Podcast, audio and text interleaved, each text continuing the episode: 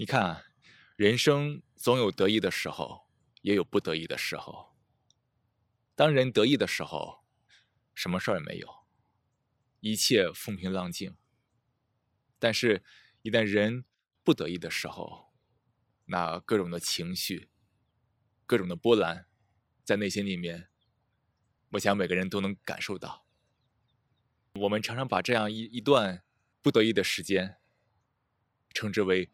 人生的低谷，这段时间其实很难以描述，但是我想每个人，特别是那些经历过低谷的人来说，他感受一定特别的深刻。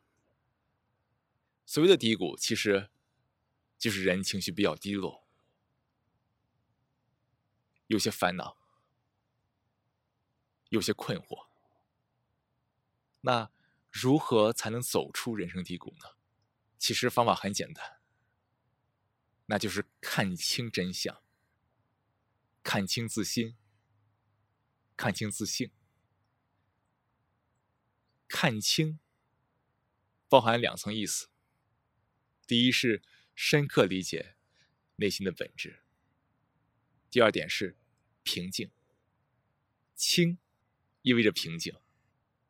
当我们能够看清内心的真相，而且能够跟内心的真相和平共处。那这叫做看清。当我们处在各种的烦恼中的时候，也往往是我们内心最困惑的时候。外部事物的发展不符合自己的期待，外部事物的结果，内心难以接受，内心各种的排斥，各种的反应，让内心变成了一个汹涌的大海。翻云覆雨，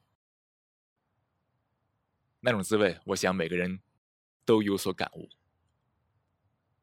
所以，走出低谷的过程，其实就是我们去认清内心真相的过程。而认清内心真相，其实就是向内探索，观察自己的内心，在每时每刻去观察它。不带有任何的判断、评判、划分，就看它，不演绎它，不用任何的知识来解释它，就看它。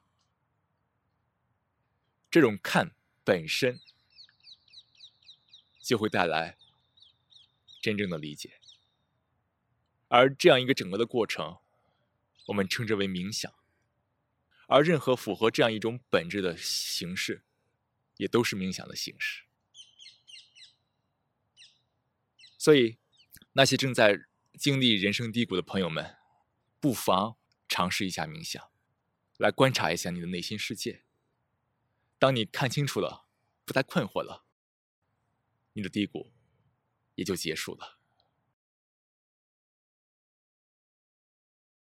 当你看清了你的内心的，真相，深刻的理解了自己之后啊，你就会重新审视外物和你的关系。可能之前那些困难还在，但内心的困惑不在了。这意味着什么？这意味着你能够行动起来，去改变外物，改变周围的环境。所以。从某种意义上说，看清本身就是行动，因为只有你看清这个现实，看清这个现状，看清内心的本质，你才没有任何困惑。没有困惑的时候，你也就不陷入想法了。当你不陷入想法的时候，你内心是最自由的时候。你内心最自由的时候。也是你能量最充沛的时候。那你能量最充沛的时候，也是你充满行动力的时候。